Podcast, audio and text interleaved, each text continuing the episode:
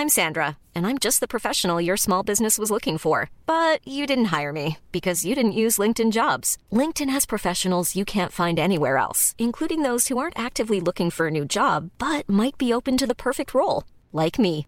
In a given month, over 70% of LinkedIn users don't visit other leading job sites. So if you're not looking on LinkedIn, you'll miss out on great candidates like Sandra. Start hiring professionals like a professional. Post your free job on linkedin.com/people today. Burrow's furniture is built for the way you live.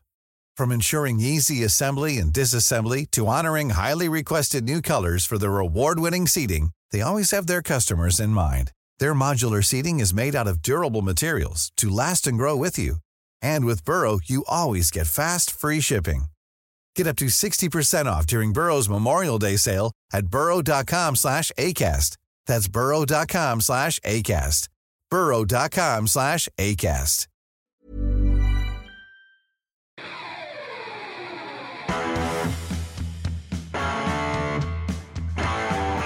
You're listening to Achtung Millwall, broadcasting from the beautiful South Bermondsey. Accept no substitute.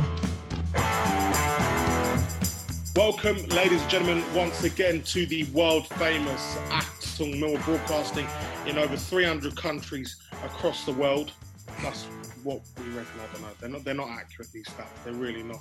Uh, my name is Aaron Paul. Delighted to be with you once again as we look back on defeat in the Carabao Cup. No one liked it anyway, um, and uh, a look ahead to another uh, rampage in the league. Joining us this week, of course, the Podfather Daddy himself, Mr. Nick Hart.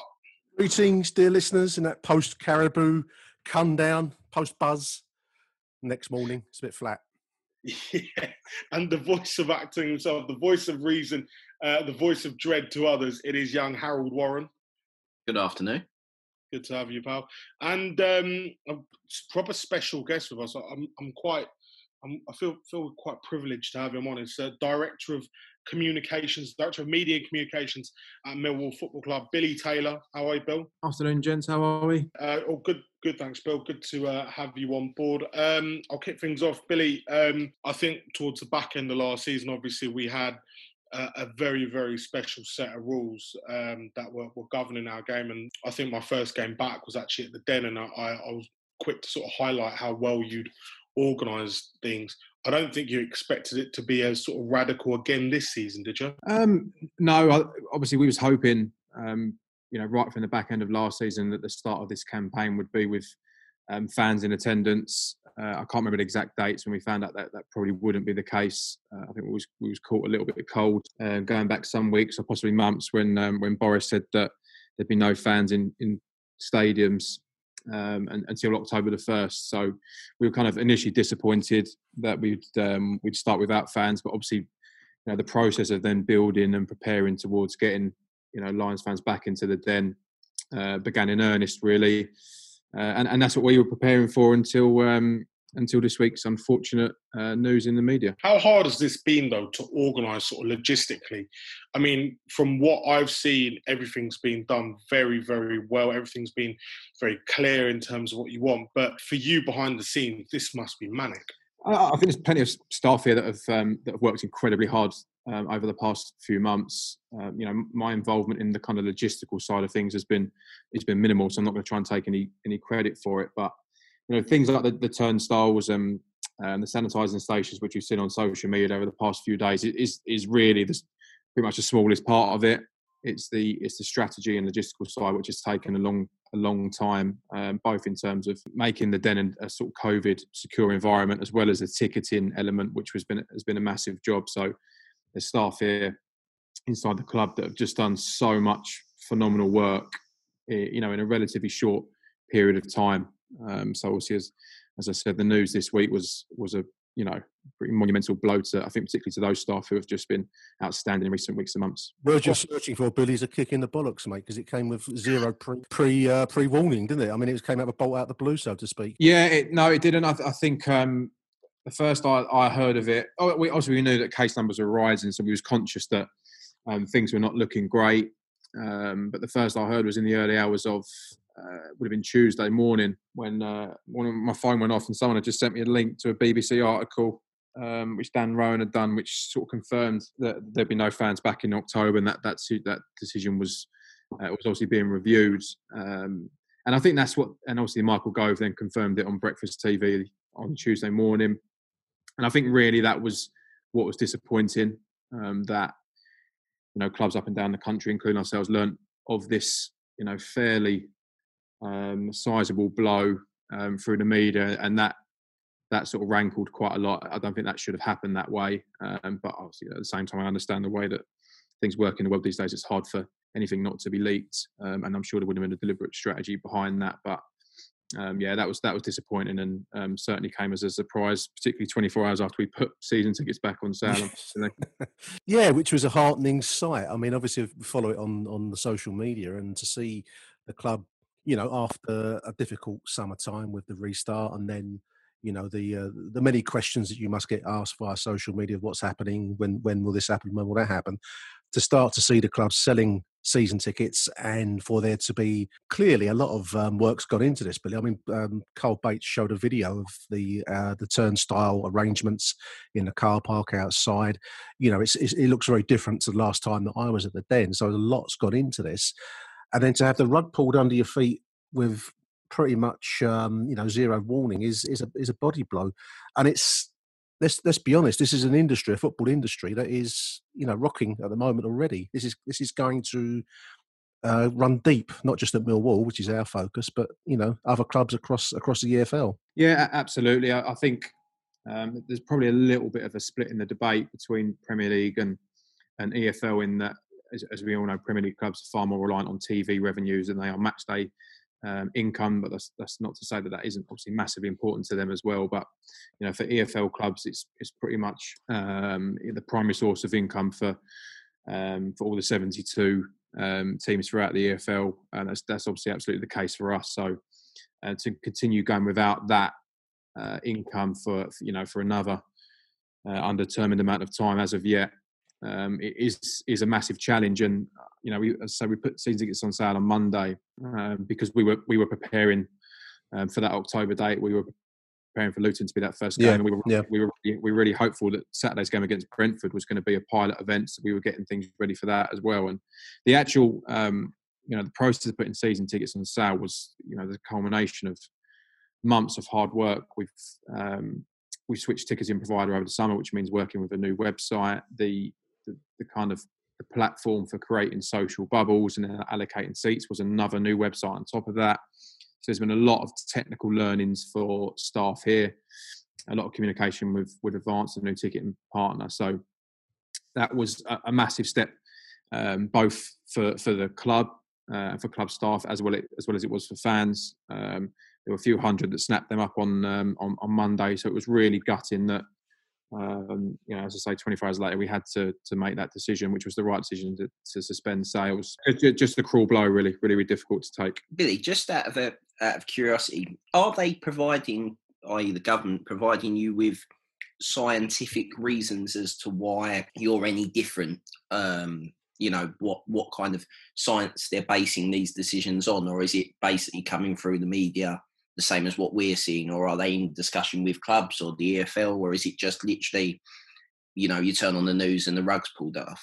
Well, I've, I've not been party to the, the meetings with the, Sports Ground Safety Authority, um, but to my knowledge, um, no, we, we, we've not had any scientific evidence. And I think this is the problem for football clubs. It's hard to stomach when you can go and watch football in a pub, for example, um, with you know inside a group of six, which is an indoor environment, um, but you can't watch football live in an outdoor environment with the same group of uh, or inside the same group of six people, um, despite there being far more significant safety measures in place to ensure social distancing and correct access and egress procedures. Um, I think theatres is another interesting one as well. Theatres received a massive, or the arts received a massive government bailout, but they've been able to continue being open and theatres are ongoing with hundreds of people inside um, you know, inside different theatres um, up and down the country. And you know, they, uh, I'm sure we've all been to one at um, different stages in our lives. You know, they they've got,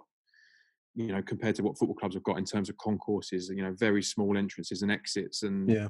yet they're allowed to go ahead. And it's it's when you it's when you compare things that's when it becomes problematic, um, particularly because we've not had the scientific guidance as to why football is any different to those to, those um, type of industries. I was looking yeah. on the Guardian earlier on, Billy. Um, there's a story. I don't know how much whether you've seen it or whether you can say anything. So you know, um, feel free to answer as, as, as as you as you choose, really.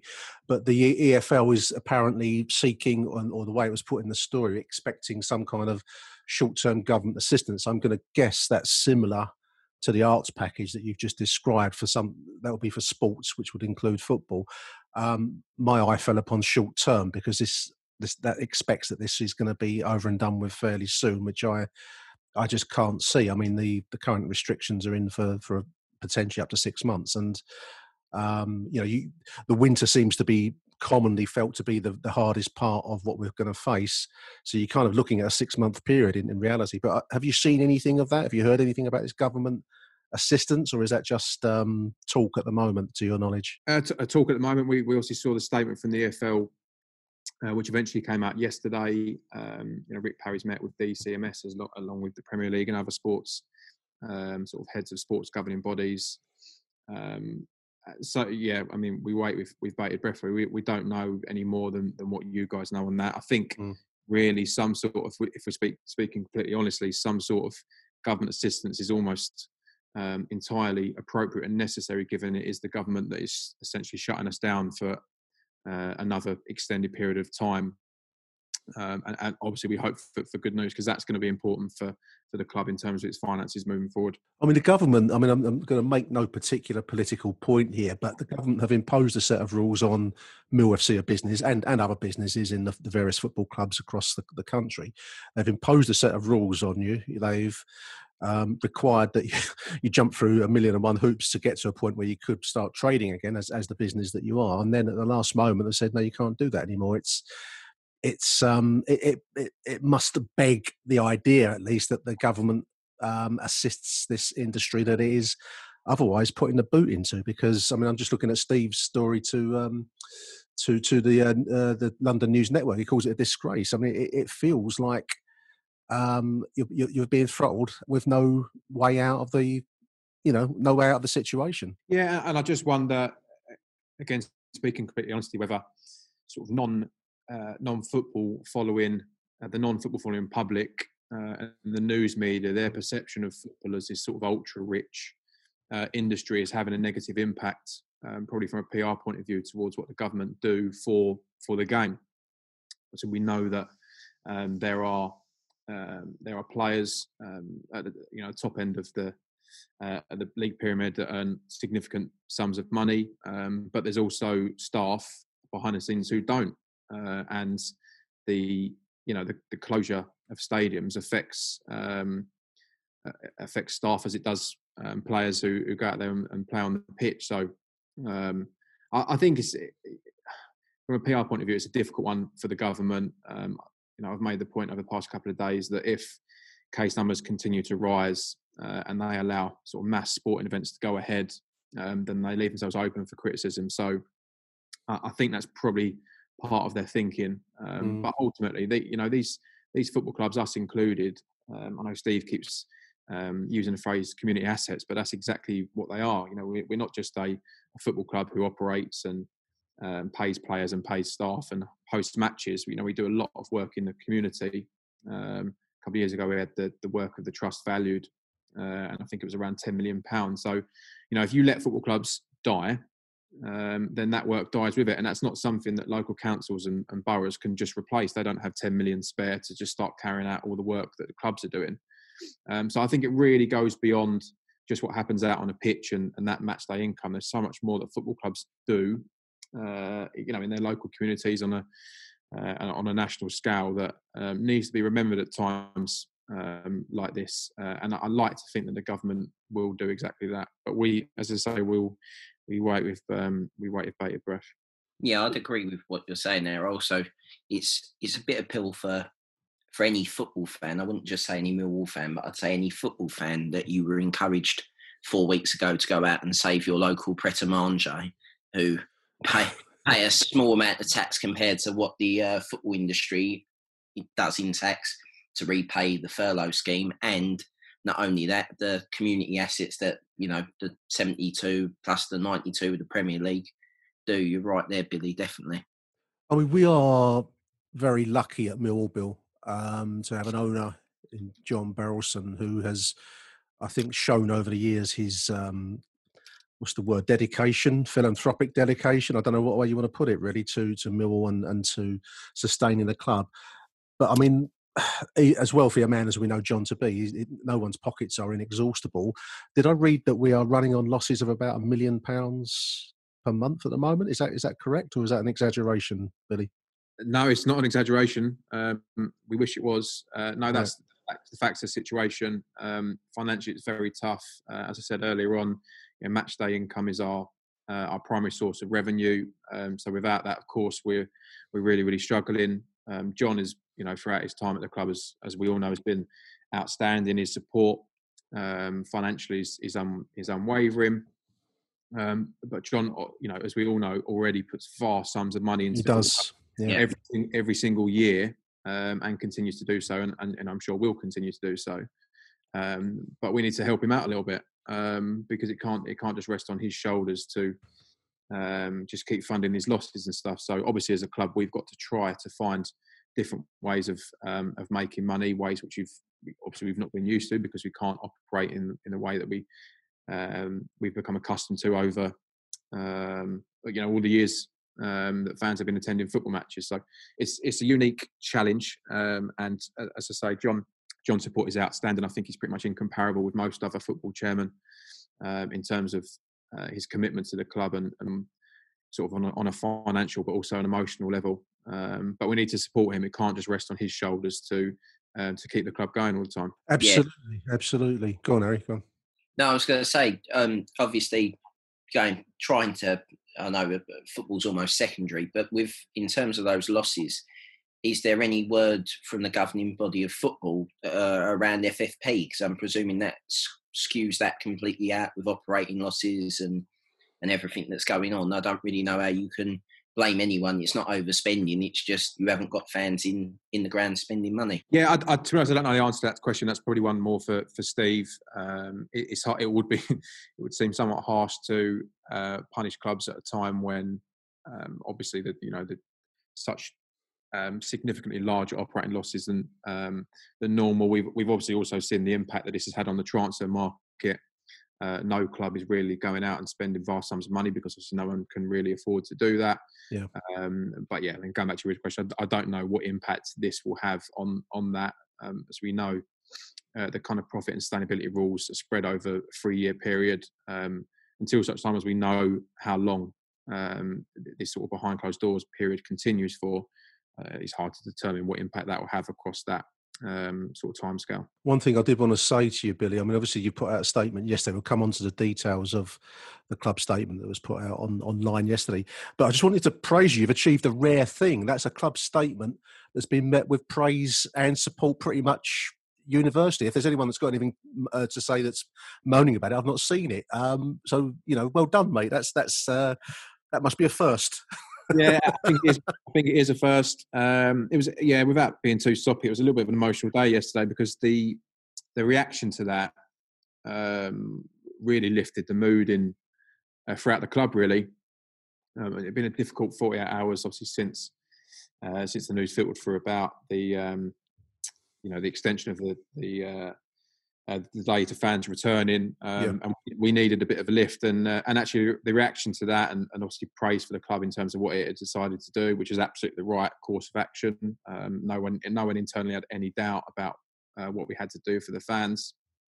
Um, you know, the reaction really, really did lift um, lift some spirits, and it's helped to sort of refocus and re-energise our uh, our minds and our bodies on the task ahead, which is ultimately to, as I said earlier, just to find some new revenue streams. Well, one thing I would say, I think you'd agree, Harry. Um, you know, as much as Millwall fans can be a fractious bunch in normal in the normal course of events, it, when the club's uh, existence is on the line, they do have a, a, a, wonderful ability to pull together, and it's, it sometimes defies um, you know defies belief at times. But I, I, very much got a sense of that yesterday. Look, reading the online comments. Yeah, I, th- I think I think you're right. I think um, I, I, don't think anyone's in any in any doubt of how much this is going to affect a club like ours. And I mm. think um, I think it was nice to see yesterday. I don't think I've seen us that united on anything since we got rid of Holloway. So, um, yeah.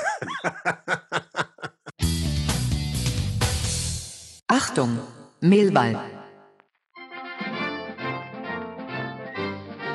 The Achtung Millwall Yearbook is now available via the Millwall Supporters Club.co.uk store. Visit the Millwall Supporters Club.co.uk store and buy your copy of the Achtung Millwall Yearbook, just £13, including postage and packing within the UK. It's 128 pages worth of Millwall news, views, and opinion. It's a great Christmas present. Visit the Millwall Supporters Club.co.uk store. All profits will benefit Demelza, Evelina, and the Mill Community Trust Foods Delivery Service. Bill, I wanted to run through just so that we, we I know the statements online and some, you know, many will have seen it already. I just wanted to run through the main bones of it if, if you're okay to do that. Um, so um, this the first thing is that um, the club's going to reimburse season tickets holders, those those that have bought season ticket uh, tickets already, by way of a, of a, of a, of a prorated refund based on the number of games you've missed relative to the price you've paid. And that's going to be a credit to next season's account, basically, isn't it? That's going to be a, roll forward to 21 22, I guess. Yeah, that's correct. So it essentially becomes a discount on um, your season ticket next year. Obviously, we, we you know we're still desperately hoping that we can get fans into games um, this season as soon as you know as soon as is um, as we're told to do so. Uh, and obviously, the, you know they're just under three thousand fans who have bought season tickets will obviously receive priority in terms of attending games. Um, but you know we, we're conscious that you know, there's been a lot of games now that fans have, have paid money for that they've missed. Um, we absolutely had to give something back, and so essentially with every game that um, they're not allowed to attend, that money will go back onto their accounts, um, you know, in, in, pro rata form based on the the, uh, the price they paid. So uh, they essentially receive it as a discount off of next season's um, season ticket. And that's going to be teamed with um, for the season ticket holders, uh, free iFollow streaming codes for all the home games um, that will be played behind closed doors. Probably the bulk of the season, um, being realistic. So you'll you'll get to see the home games on via iFollow as part of the season ticket deal. Yeah, we, we spoke um, previously. Um, I think in club statements, go, you know, dating back probably four or five months now.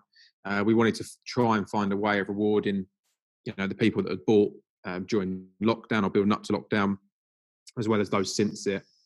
Um, and I think that's a you know a good starting point. You know, giving away the free codes. Um, you know, we didn't have to do that, but we felt that was the right thing to do to just to reward that to reward that loyalty. Um, you know, and obviously we know that that could be up to um, 230 quid's worth of value if it was the whole season um, behind closed doors. But we're desperately hoping that's not the case. We'll come back to iFollow. I just want to finish off the, the main um, bones of the uh, of the uh, statement yesterday, and the, the final one being refunds for the uh, Derby, Barnsley, Swansea, and Charlton games of last season as well as for a, a community trust fundraising dinner. They're going to be refunded, um, and any prorated um, season uh, ticket claims from 2019 to 20. That's where people have actually asked for a refund for the games they couldn't make at home as a result of COVID. Is that correct? Uh, yeah, that's spot on. Um, that that process started last Friday. Uh, we recognise it's taken a long, a long time for the club to be in a position, um, both financially and logistically, where whereby it could start the refund process and you know, we're really grateful to fans for their understanding and, patience around that. Uh, unfortunately, it's a manual process where uh, a group yeah. of staff are literally going to have to call everyone who's requested one um, to sort of um, process it over the phone in terms of entering card details and stuff. Because where we've um, switched ticketing provider, you can't um, switch the card data over uh, breaches um, GDPR regulations quite rightly. So it was a bad summer for it for for us because of, of that change, which was out of our hands anyway. Um, so that process has started. So some fans would have had a call. Um, some fans um, will, will still be awaiting theirs. Um, and we, listen, we, we're, trying to get through that as quickly as we, we possibly can because we're conscious it has been a long time and um, fans have been great with us and um, we're doing as uh, we're doing it as quickly as um, and efficiently as we possibly can. I was going to say, if um, anyone is listening and is sort of can afford not to want that refund, I'm not laying this at Billy. I'm laying this at fans. If you can afford not to have that refund, if you've not had that twenty quid for months and you've decided not that you can live without it, I think the club would be very grateful for you not taking that 20 quid. Not just the fact that it's 20 quid, but it's the man hours that Billy's talking about to ring you up. Yeah, I mean, I'm just looking at the total amount to be refunded is 318, just short of 319,000 pound. You know, if people need the money, I, I, I, there's there's no argument about it, really, Billy, is there? It's um, it's uh, it's just that you look at that figure, 318,000 pound, when the club is um, on on on on its you know on on the back foot, so to speak. It's it's a gives you a sense of how much money is involved. Uh, yeah, it's it's obviously a vast sum, um, and you know it, uh, again we appreciate the fans have uh, you know requested some refunds early and they've waited a long time, so it's not for me to say. Uh, for them to change their minds. Um, obviously, the situation is now is now changed in that you know we're facing a further spell of matches um, behind closed doors, and that does change the financial picture. But um, you know, if, fans have requested refunds, they're absolutely entitled to them. So I'm not going to try and persuade them.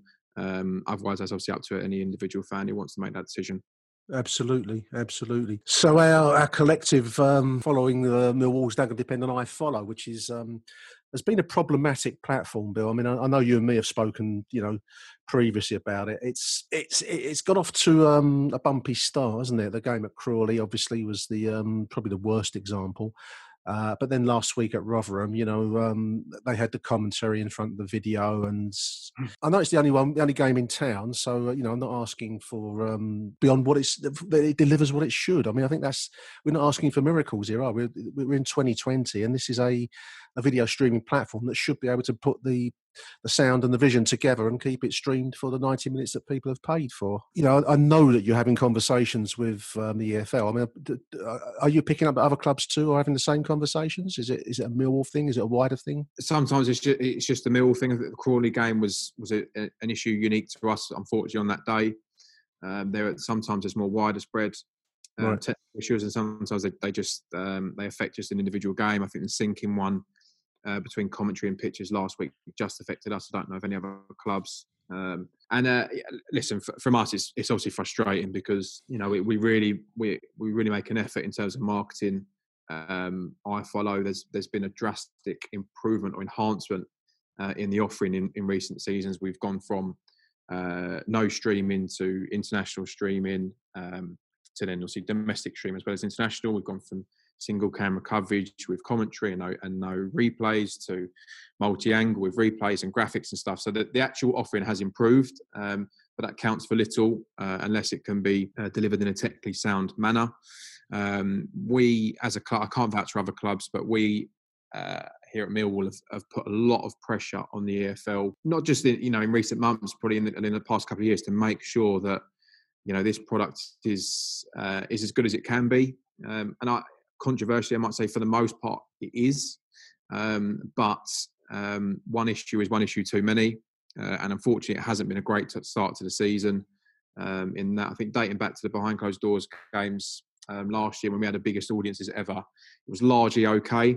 Um, but to start the season in the way that we did with that Crawley game um, wasn't good enough. you know, we made clear at the time that we were putting the EFL under pressure to issue refunds uh, and a full refund, which eventually they did, which was um, which was the correct uh, and appropriate course of action.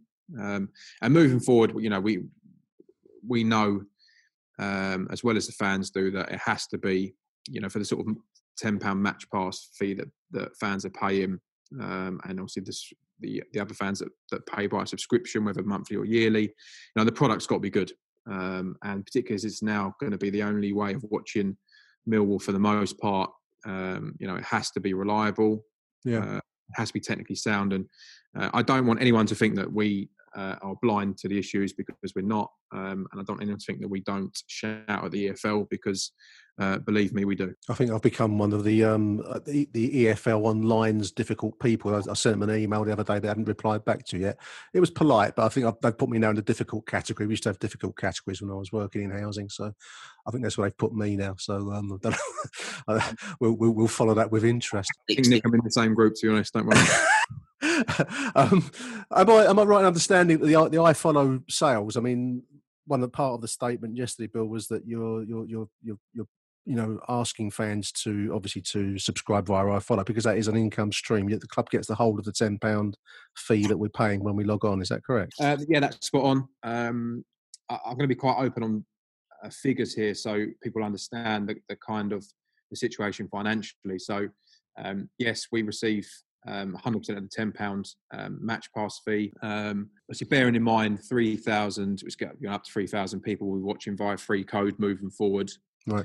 Um, for, I think, the Stoke game, we sold 1,600 um, uh, match passes. Um, so that's £16,000. Yep. And for Rotherham, it was 1,700, so slightly more. But obviously, we didn't have the all the season ticket holders watching because the, the, the, away games are not included in that. In yeah, that yeah. So um, for uh, so 16,000, 17,000 from those two games. When you consider that a regular match day here, the income we would generate um, is is well into six figures.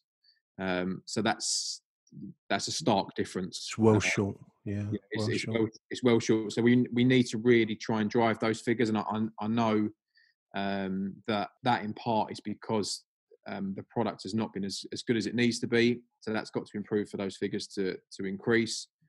Um, but also, as we we were very open in our statement yesterday about um, about football fans generally watching streams illegally. The i the iFollow stream is the only one which leaves the football stadium in the EFL uh, on any Saturday or, or midweek evening. Um, so any stream picked up uh, illegally is, is is that one. Um, it's stolen directly from the club. Um, and so anyone kind of paying, um, you know, an IP TV provider or yeah. generally watching it for free is um, it's really just taking that money out of the club's pocket. And uh, you know, in in normal times we accept that that's just just the way it is. Um, but it's particularly hard to stomach at the moment when you know we need all the revenue we can possibly get. Uh, and I know it's not easy out there for, for people, and people have lost jobs, and um, you know generally the economy is uh, is in a difficult place. But as I say, where, listen, where possible, please support the club by watching on iFollow. Um, we are working hard, doing all we can to get the product right. Um, we're putting loads of pressure on the EFL to do exactly that. Um, and hopefully it's you know it's as flawless as it can be, as quickly as it can be, um, and we can try and drive those figures because we need to be getting several thousand people watching uh, every game on iFollow um, in order to help with um, with revenues at a crucial time. Achtung, Mehlball.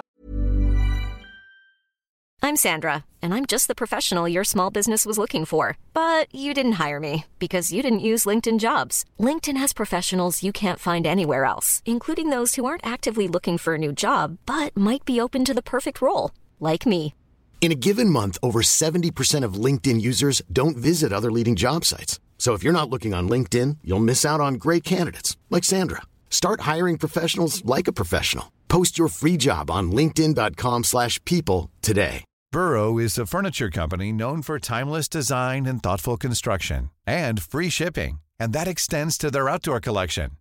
Their outdoor furniture is built to withstand the elements, featuring rust-proof stainless steel hardware, weather-ready teak, and quick-dry foam cushions. For Memorial Day, get 15% off your Burrow purchase at burrow.com slash ACAST and up to 25% off outdoor. That's up to 25% off outdoor furniture at burrow.com slash ACAST. Wow. Nice. Yeah. What you're hearing are the sounds of people everywhere putting on Bombas socks, underwear, and T-shirts made from absurdly soft materials that feel like plush clouds. Yeah, that plush. And the best part? For every item you purchase, Bombas donates another to someone facing homelessness. Bombas. Big comfort for everyone. Go to bombas.com slash ACAST and use code ACAST for 20% off your first purchase. That's bombas.com slash ACAST. Code ACAST. Not just with the iFollow, is there sort of now going to be strategies in ways that fans can help the club other than just iFollow, Bill? Yeah, so I'm not sure when this, uh, obviously, when this podcast will be broadcast, but we're working on a um, a new uh, kind of new look membership scheme, which will be uh, it, exactly that. Essentially a fundraising drive, but fans will get something in return. So it's not like a, a, any sort of crowdfunding or any initiative like that. Um, it'll be a membership scheme where fans can buy into it um, it helps the club at a difficult time, but also they get some stuff in return. So I can't reveal too much at the moment because there's still it's still being ironed out, and we're yeah. trying to get loaded onto the ticketing system and um, just making sure internally we're, we're all happy with um, with the service that uh, is to be offered to fans, and hopefully we'll have that out soon. And um, hopefully that'll be that'll be popular. And it's a type of thing that I really think the fans can rally, um, you know, rally together and get behind a bit oh. like the old um, 1885 club a few years ago, or, or something, something at those ilks. Yeah, was, yeah, yeah it'll, it'll, be similar to that, and there'll, there'll be benefits to to fans. Uh, and I think when you know when we make it public, um, if fans sit back and look at the potential value that they can make from it, that they will see that it's a really good, um, a really good offering. Um, so hopefully that'll be um, that'll be released soon, and fans can get behind that. I mean, as I said earlier on, Billy. I mean, I, I think there really is an appetite online and I don't think it's faked. I think people do generally want to help, and you know, it's just having the um, it's having the the ability to do so. So the membership scheme you're describing, I, I like the sound of it because, um, as I've said to you before, you know, I, I I don't really like kind of the begging bowl approach to life. But if you can sell people something, and it generates uh, an income, then that's got to be the better way. I think there's more. Um, you know, just feels a, a, better way to to undertake these things. So I like the sound of it. Um, when do you think those schemes will come together? Will it be soon, or is, is it something that's cooking at the moment? Or? Yeah, I think that that sort of new membership scheme will be fairly imminent, probably within the next um, the next few days. Hopefully, we, are talking internally about other uh, other plans for well, that's kind of an international membership scheme. Um, you know, we've got you know massively popular junior lions scheme, which you're going to have to rethink because a lot of what is delivered as part of that can't be delivered when we've got no fans at games. So things like that, um, and and then sort of generally uh, more thinking outside the box uh, in terms of other ways we can um, we could try and raise some money. Um, so hopefully we'll have you know a sort of wide array of stuff out there within the next couple of weeks. I think that's the plan. Presumably, uh, the club shop will have a, a, role. I know, I know we've taken a piss out of it a lot on this on this show, so you must forgive us. But um, I mean, that, that does actually play quite a crucial role in keeping money flowing inwards, doesn't it? The sales via the shop. I, I looked on the um, website yesterday.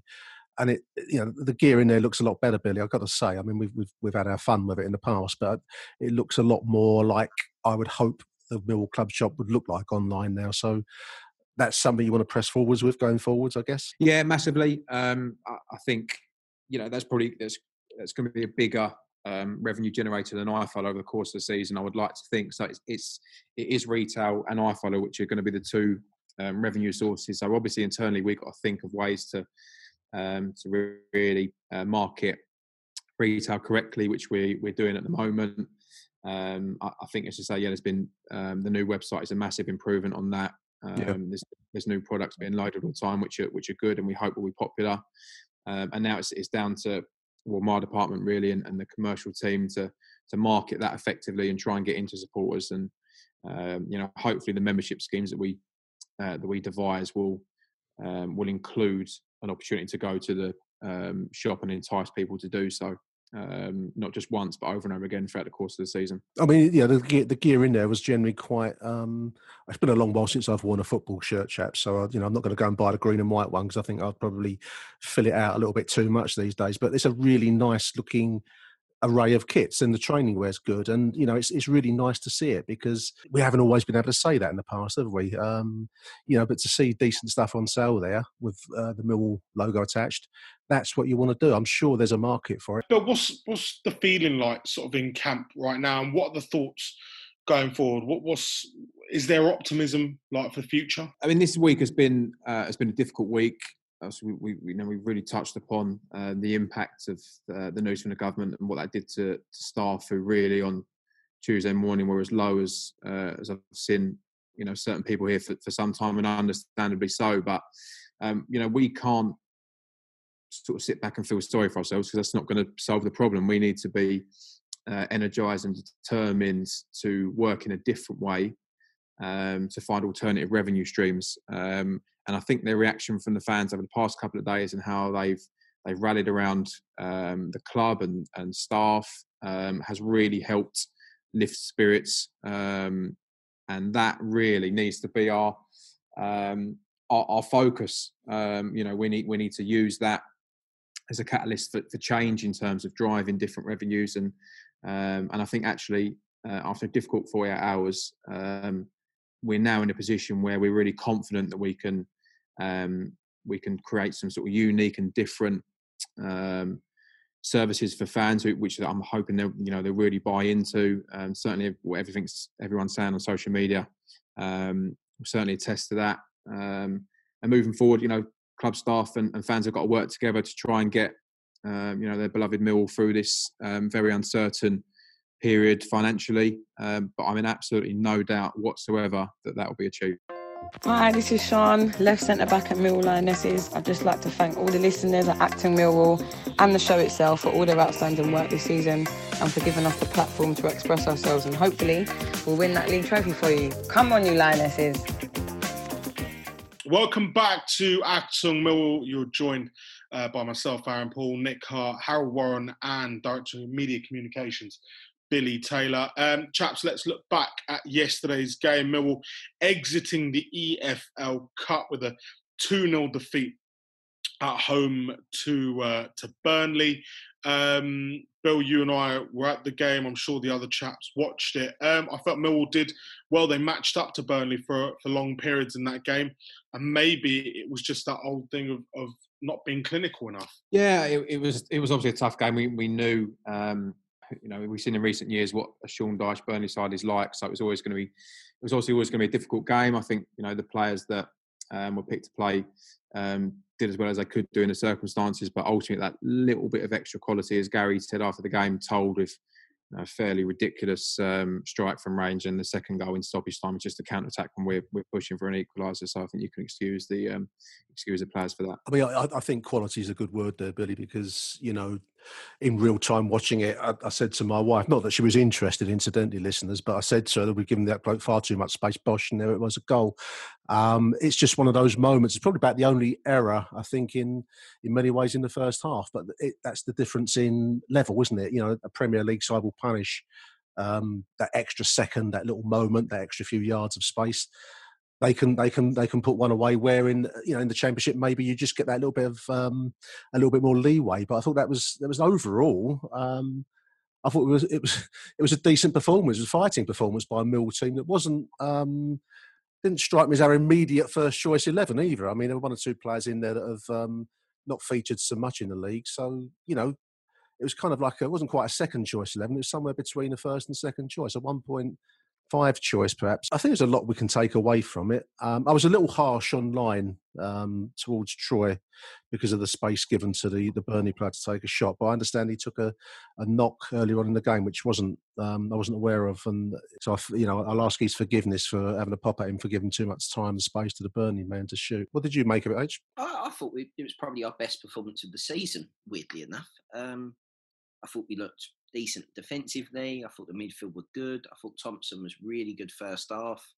Um, Jon Dadi Bodvarsson played well. He did, yeah. yeah. In the season. Um, and yeah, okay, if we, you know, if Troy was carrying an injury, then we we basically played with ten men in the first half. So, so do you know what I mean? I think we played quite well. Yeah, the goal is a, is the one moment of clarity, and I don't really count the last goal. I know it's two 0 but the game was all but over. Millwall had everyone in the other half basically. So yeah, I think if you had offered me going out the Carabao Cup in the first round, I would have taken your hand off for it because I don't think um, our squad is built to to have a Carabao Cup run and play in the league Saturday, Tuesday, Saturday, Tuesday. Um, and the only thing we're interested in is a run for the playoffs. So we're not going to win the Carabao Cup, so it doesn't really matter. So there's some players that are on the fringes of the squad have impressed and have given Gary, you know, some problems selection wise. Um, then it's all good for me. What's the prize money like, Billy, in, in the in the um, Carabao Cup? Is it is it a cup in which um, Mill would have wanted a run? I, I, know that you always want to win the game that's in front of you, but is it is it a tournament that um, is worth the, the, the, toll it exacts on the squad? Uh, we'll, we'll, take any money at the minute, so uh, we're not going to complain about um, comes on offer. Uh, yeah, any cup run um, is good financially because it's unbudgeted money. Um, you can't plan for a cup run, so whether it's the League Cup or, or FA Cup, which is uh, admittedly a lot more lucrative. Um, it's right. still worthwhile. Um, so yeah, it's, it's, you know financially it's helped a little bit. Um, you know, you really need games to be on TV to give you that extra boost um, from the share of the um, the broadcast revenue. Um, we've not had that, but yeah, you, you still get some prize money for getting through um, each round. But I, I, speaking to um, to Gary yesterday, I think actually the way that it's worked out has been quite good. We've got through, we played three rounds, um, which in the early weeks of the season has helped get you know the entire pretty much the entire squad some very useful minutes um, which you don't often get at the start of the season. You sometimes when it's if you get knocked out in the first round and you're just straight in league action, it's just your, you know, essentially your league team playing Saturday, Tuesday, or Saturday, Saturday, uh, and then the players on the fringes of the squad don't really get any minutes at all.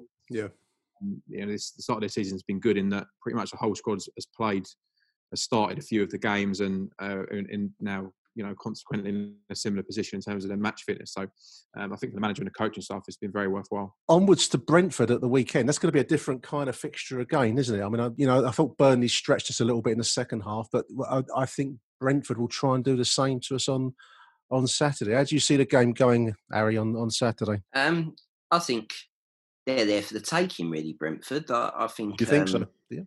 Well, uh, yeah, I, I, think their best player's gone. I think they've got, um, you know, there's arguably reasons why they can't play very well against us. I mean, I know they beat us last season, but that was uh, at their place. But I think that was more of a capitulation by Millwall rather than uh, uh, anything from Brentford. We beat them at home quite comfortably. Ending what did uh, I think? I remember Billy the Bee saying on Beesotted that you know, mm. they can't beat Gary Rowett's tactical nous when they come up against him. So hope that's true again. I think um, they they won't like playing against Matt Smith. Nobody likes playing against Matt Smith. I mean, you know, Burnley are Olympic cricket team in the Premier League, and last night he made their back four look remarkably average from any time it went in the air. So um, yeah, I, I fancy us to nick it. To be honest, Jayson Molumby is um, a source of a lot of uh, teenage yearning on online, um, Billy. Um, it reminds me of when you fall in love when you're 14 with a girl, the untouchable girl in your class, and you can't have her. You know, um, there's a there's a there's a report that um, Gary Rowett has um, downplayed of an imminent loan return to, to Jayson uh, for Jayson Molumby from from Brighton. Um, maybe you can't comment, but I've probably been unfair on you on Jayson. Uh, I can't comment. What's the point of having you on the show? yeah, sorry. No, Gary. Uh, Gary um, said what he said last night, uh, yeah. and that uh, what he said uh, is absolutely uh, the situation. I'll ask Gary. Would you have him back, Gary? Jayson Molumby? Uh, I think I don't think it's whether or not we want him back. I think it's quite clear that he wants to come back. I think um, if you read between the lines, the boy's not backwards in coming forwards, is he? I think no, he, um, he said he said last season when he was here that he wanted to come play football, and I think you know, if you've been promised things by Brighton uh, that allegedly have been promised to him, and you're not named in any squad, you're not named in the Carabao Cup squad, you got to be sitting there saying, "Why did I sign a contract to come and sit on the bench here in January, or not even sit on the bench?" You know, so um, mm. I think he will get a loan, whether that's to Mill, uh, to Millwall or somebody else. You don't know. Maybe West Ham were thinking David Moyes building for the Championship. I still, I still think that a striker is is so important. An actual proper striker. Well, don't mention don't mention Lee Gregory because another Millwall outlet thinks that he's the answer. No, Matt, I'll, I'll, aim high. I'll say go for Edinson Cavani. He'll do the job. Yeah, yeah. He'll do the job. He'll probably bankrupt the club in the process. Yeah, we, triple our losses a month. yeah, yeah I, I, still, I still maintain that a, a striker was needed. A, a, real good strike was needed. Um, I do agree. I mean, I, I, did a little thing for. Funny enough, it was Beesotted, the Brentford podcast, and they one of their questions was, "What, what, you know, what, what's the key to Millwall's season?" and I suppose it's the key to anyone's season, really, if you if you boil it down in the championship, and that's goal scoring and the kind of execution of chances. I think we've got a side now that's capable of creating chances, but Matt Smith apart, we we we just struggle in front of goal a little bit, and I think that Aaron's right. I mean, problem is these players don't don't come along very often, and they uh, you know tend to tend to be expensive when they when they do come along, but. Um, all I'm going to say to the Mill support is is stop pining for Jayson Molumby. What will be will be. Let let the um, you know, que sera sera. I still think there's plenty of uh, plenty of movement left in the uh, in the window. Jackson in the transfer market. Jackson Irvine still hasn't got a club. Marcus Maddison still hasn't got a club. You know, these sort of nomadic players still haven't got a club. Daniel Sturridge still ain't got a club. You know, uh, people. Yeah, I, I can imagine that one working well. Daniel Daniel Sturridge's work rate at a packed den when we're allowed to come back will go down well. I can Imagine him and Matt Smith up front together. That would be brilliant. Yeah. Um, Nick, moving on slightly. Um, the yearbook. How's it going? Yearbook is selling really nicely, actually. Um, we've um, we, we, I'd like to get some more. I, I just wanted to apologise when I was placed an order in the last couple of days because I've run out of stamps. This this is this is why this is how I, I identify with Billy and his his kind of problems at the club. You know, I ran out of stamps too, so I know what it's like to to struggle in business. Um, but no, it's been selling really well. Um, a lot of nice feedback. Um, thank you to everyone that's ordered. Um, keep them coming. We've got about 30 odd left now. So um, I'm hoping that we'll get sold out probably over the weeks ahead, I guess. Uh, I hope, anyway. And then we'll be in a position to start making some donations to the charities, three great charities. Um, and there's, there are still some available. So get on it. Um, visit the Mill Supporters Club uk forward slash shop and you'll find it on there 12 pounds um, and your money will go in its entirety to uh, one of the three charities which is Demelza Hospice the Evelina Children's Ward and the Mill Community Trust um, so your money will go entirely to uh, charity so it's all for good causes I think you'll agree Speaking of charity and good causes, Nick, we're uh, we're, we're, we're working on the Achtung Acca. It's, it's, it's, it's rolling. It's rolling. I- I'm gonna I'll, I'll roll the jingle the Acton yeah the Ac- Does it make it inside yet? we, we, we have improved the Achtung Acca. Um, last week's uh, we, we had three right out of the how many of us are there? There's five of us, isn't there? So we had three out of five. So we, we got close. No cigar though, but um, we're gonna um, we haven't done this week's Achtung Acca. We've, this show's slightly um, dominated by the, the big news of the week. So um, we'll put the Achtung Acca online once we've made our choices. Once we've had, been in touch with Michael and uh, and Mike and How you- Ryan. How you getting on the old Premier League, Fantasy Premier League, mate? I don't look at it. I, I, I hate fantasy football. I don't even know how I've become embroiled in this thing. I'll, I'll, I'll have a look. Uh, top, we got Charlie Windred with Moy Division, good one. Tian Busquets, Andrew Crow is in at two. Luke Kyle Walker, Neil Smith is in at three. Ryan Loftus, XG, XG, in at XG, four. Uh, down the bottom, let's have a look. Up the table is Michael Wills, Real Mill FC, Shannon Drew, Oscar O'Mara, Nick Hart in at 65th. 65th. Okay, in the league. Can I just say, can I just give um, props to my meteoric rise? I went from 64th to 19th in um, in, in in an instant in that What league. was what was your secret to your success? It was, it well, the fact that half of my games hadn't played on that first weekend. I'll um I'll I'll give a, I'll give a little shout out to my brother who uh, decided to score ninety points over the weekend and get into the top ten. Um, and my dad followed my picking of side, so that's created a bit of tension in the Warren household. I ain't gonna lie. I hit 90 as well. Excuse me, I hit 90 as well. I was, I was absolutely delighted with that. Bill, you you on the old fantasy football? Is it is it something that happens? Is it like a um, is it like a, a press officer, media officer kind of? Is there like a separate league, private league or something? No, we're far too boring. Um, the uh, the lads in the office uh, have got a little league going, and they compete against each other every year. It's, I've got to admit, it's just not my it's not my thing. I've done it several times in the past, but after the first match week, I just lose interest.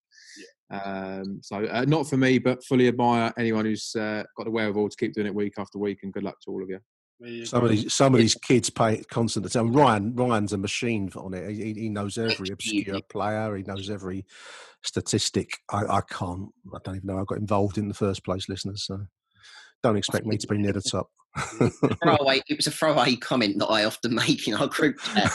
Taken far too seriously. but do, do join it if, if that's your thing, listeners. Do join it. I'm sure. I'm sure there's hours of excitement and interest to be had out of it. But no, there we are. Achtung, Mehlball. Harry, how's things with the Lionesses, pal? Uh, well, last week they got beat eight 0 in the cup. Um, I've st- uh, you know um, against a team that we weren't really sure what they'd do. Uh, what they'd do. Um, the girls were blown away. Really, I, I you know I, I won't take anything away from um, what Katie said after the game. She was very disappointed in her girls on her side. Um, and they've got a big opportunity this weekend. You can go to the game. Um, you've got to fill in, go onto the Millwall Lionesses Twitter page or their website, and you can apply for a ticket. I think there's 300 tickets. Um, they're free. You've just got to apply basically because of social distancing and COVID regulations and all that. Um, but they're playing Hutton, who last season one of the teams going for the league. Um, so it should be a good quality game, and hopefully the girls will bounce back. You're doing the video again this week, Gary? Yeah, I'll be doing I'll be doing the video and the and the photography. I, th- I think last week I kind of took too much on. Um, uh, Tom Tom asked me to. Uh, normally I have Michael Avery with me, so I will give a shout out to Michael. Normally Michael sort of gives me a little bit of a heads up and a little bit of a hand. And and last week he wasn't there to hold me a hand. I felt like mm. I was missing my dad as a child or something. And um, I had Ryan with me, and me and Ryan had to do a live sort of. We were mic'd up doing um, live commentary for the game on Mixlr. I think we've used it before when we yeah, done the yeah, yeah, shows.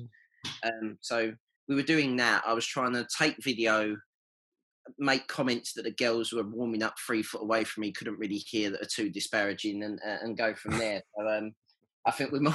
I think we might drop the live record this week and um, try and do some more stuff. We will do a live record obviously for the podcast, but I don't think we'll do a live sort of ninety minute radio broadcast. No, it's a lot to take on. You used to do the live commentary on iFollow, Billy, didn't you? you haven't, you're not, not, not doing it this season, are you, mate? No, I've, ha- I've handed it over to um, Max, young Max, who joined us um, uh, back in February. Uh, I just think he's better at it than I am, to be honest. it, it, it, was all a bit funny. Obviously, when the, the games come back behind closed doors, we had um, red zone and amber zone.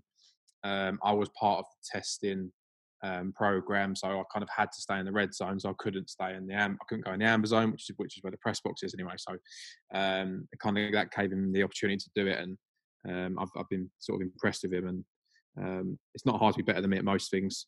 Um, and, uh, certainly proved to be the case on on commentary. So um, let him crack on. He's doing really well.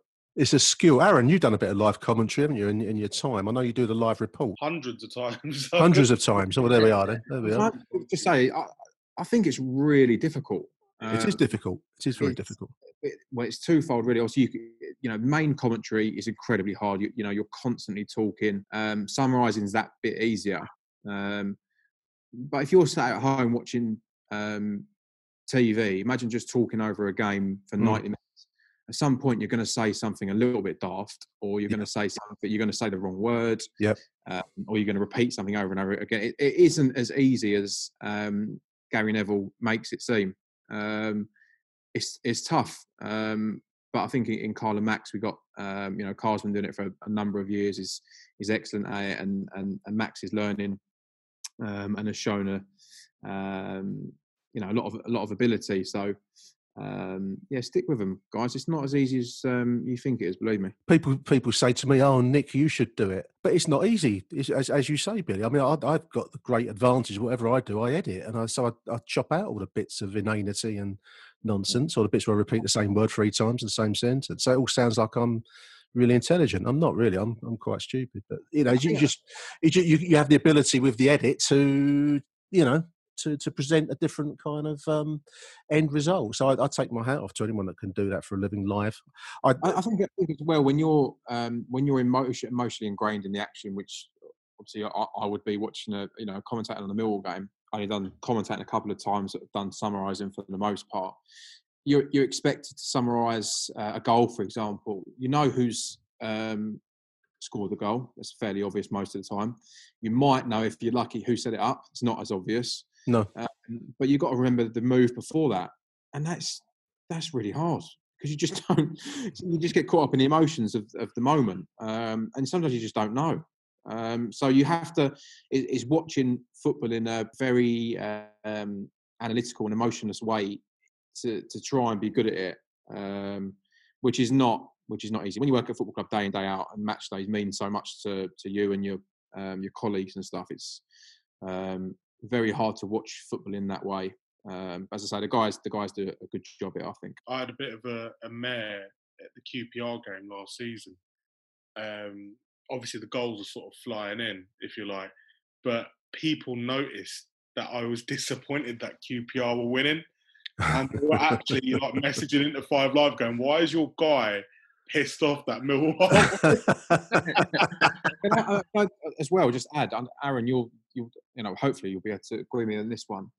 Um, it's even harder when there's no fans there. Oh, it's Is hard. it? Is it hard? I, really? There's no, there's no atmosphere, so that kind of that does naturally strip out the emotion. Um, you know, if you're if you're a little bit less emotional watching the game, that reflects in your voice. Um, so you might come across as a little bit more uh, dull and less engaging than you would do if there was sixteen thousand people making a racket in and around you. Um, so that's that's the other thing. You know, it's not really being considered. On you know, obviously we read all of the um, the message boards and the comments online. Um, you know, because that's what we do. That's our job. We, you know, have to see what people are saying um, about what we do and about us as, as individuals. But um, that that really is the other thing. Just um, I'm sure even doing reports, Aaron, as you do for Five Live, um, it's it's not it's just not easy because it's just no there's no it's just you and you you your thoughts and your voice. Uh, I, I did um, I did Southend Harrogate the other week.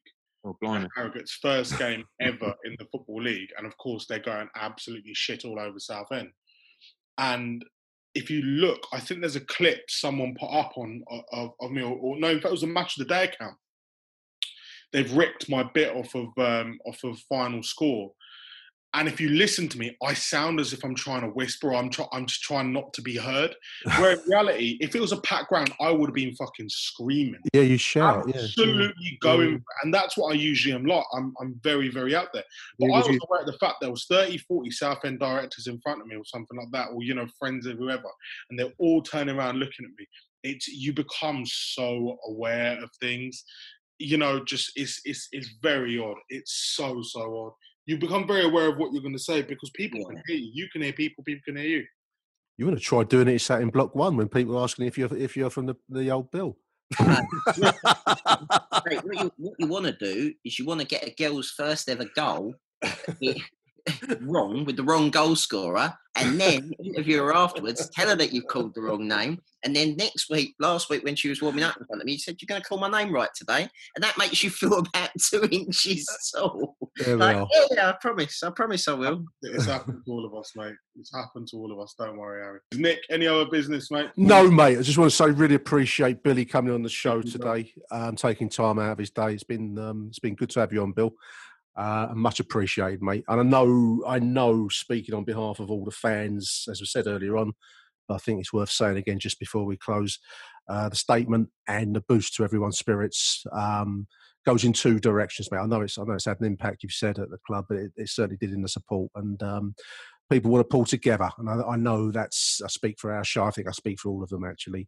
That's what it's all about. So, um, you know, we await news of the, of the other schemes and the other ideas you've got with, um, with real interest, mate. No, thanks, uh, thanks for having me, guys. And you know, just say on, on behalf of, of, of staff here, you know, we're incredibly grateful to the support um, that the fans have given us, uh, not just this week, but obviously in, in recent months. Um, it's been very difficult internally, as it has been, you know, for, for all of society. Um, you know, we want um, fans back here every bit as much as fans want to come back here, um, and we'll continue working hard um, so that we're ready ready for that. And um, yeah, just um, you know, staff here are doing a really, really good job. Um, I don't want to name individuals, but um, you know, there's some people here that just work their um, just work their socks off day in day out, and um, and they deserve fans back here um, as much as the fans deserve to to be here. So hopefully, not much longer, but we will see. billy just very quickly how's um how's mr Bye for now getting on I think it's okay. Yeah, I don't.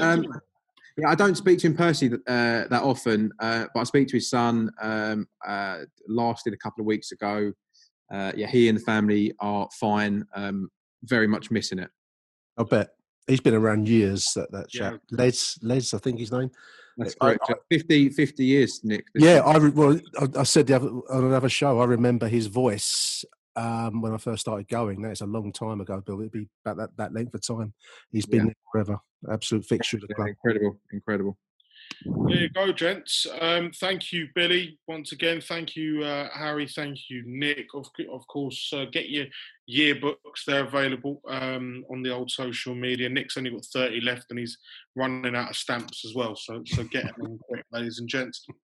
Um, Millwall versus Brentford. Oh, we haven't done the predictions. Millwall versus Brentford, three o'clock kickoff at the Den. Chaps, how's it going to go? I'll start. Uh, it'll be Millwall two, Brentford nil. Harold? Uh, Millwall one, Brentford nil. Go on, Bill. Uh, I always predict the Millwall win, but I'm not going to give you a scoreline. Oh, no. Sorry. Boring. Sorry to this- Enjoy getting splinters out your ass. Oh yeah, I'm it's been painful to get out. Uh, I'm gonna go uh, Millwall one, Brentford nil. Thank you once again to everyone. Thank you uh, for listening to us rant on as usual. Until next week, bye for now.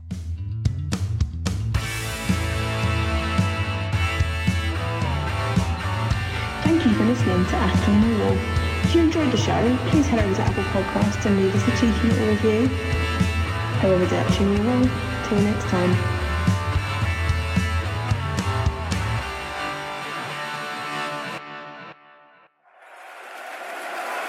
For the best Championship, League One and League Two coverage, Achtung Millwall recommends the Football League paper. It's got it all covered. For the complete EFL picture, get the Football League paper, £1.50 every Sunday, or visit theleaguepaper.com for a variety of digital subscriptions. The Football League paper. It's got it covered.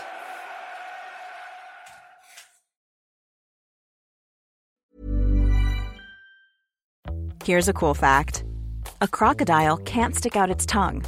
Another cool fact you can get short term health insurance for a month or just under a year in some states. United Healthcare short term insurance plans are designed for people who are between jobs, coming off their parents' plan, or turning a side hustle into a full time gig. Underwritten by Golden Rule Insurance Company, they offer flexible, budget friendly coverage with access to a nationwide network of doctors and hospitals. Get more cool facts about United Healthcare short term plans at uh1.com. Hey, it's Paige DeSorbo from Giggly Squad. High quality fashion without the price tag. Say hello to Quince. I'm snagging high-end essentials like cozy cashmere sweaters, sleek leather jackets, fine jewelry, and so much more. With Quince being 50 to 80% less than similar brands.